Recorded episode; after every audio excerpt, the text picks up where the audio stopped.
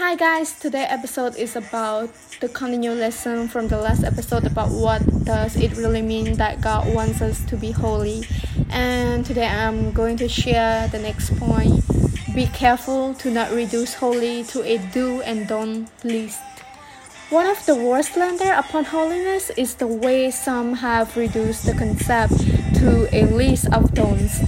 Depending on who is reciting it, the list varies, but it has traditionally included smoking, drinking, cursing, and movies. Some of us can recall when the no no list also included dancing of any kind, card playing, and baseball or fishing on Sunday. The problem with such lists is that they keep getting longer and longer and they have a way of granting exception. Movie at theater were forbidden to some, however, they would watch the same shows on television. Working on Sunday was a no-no. Yet they themselves would eat out at restaurant or run by the stores for a few items on the Lord's Day. It is so easy to become Pharisees. Mostly holiness exceptions involve things the barrier of the list was already doing. Legalism is like that. I see your behavior as more sinful than my own. Your pastor is going to hell, a visitor told one of my deacons. The deacons now were one to overreact, said calmly, and why is that? His hair is too long. The critic announced, I have no memory of it being very long at any time. Probably I was just overdue for a haircut. Our deacon said, How long should it be?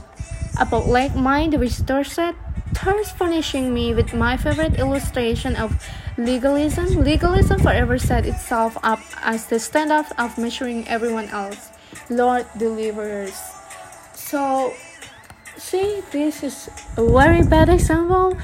Be careful to not reduce holy to do and to don't list.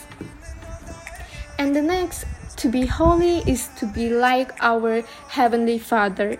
To be holy is to be different from the world, but that alone is insufficient. A green three headed alien from another planet would be different but not holy. That is a process, not a state, to be achieved once in this life and thereafter maintain it's a daily grind on subduing and subborn will, subduing the wayward heart, calling the will back into submission, and seeking God's will in every aspect of our lives. Well, a fellow I know likes to say God can do more with one person who is 100% surrendered than with a thousand who are 99% surrendered. That's a great quote, but I find two major flaws in it. Let me tell you. First, it implies God only uses the perfectly submitted. A check on the Old and New Testament dispels that in a heartbeat, practically every instrument of the Lord was flawed, from rebellious Jonah, whose bad attitude was present throughout his Nineveh preaching, to hypercritical Peter, whom Paul called to tax for being one thing among the Jews and another with Gentiles, to David himself, whose flaws were scandalous.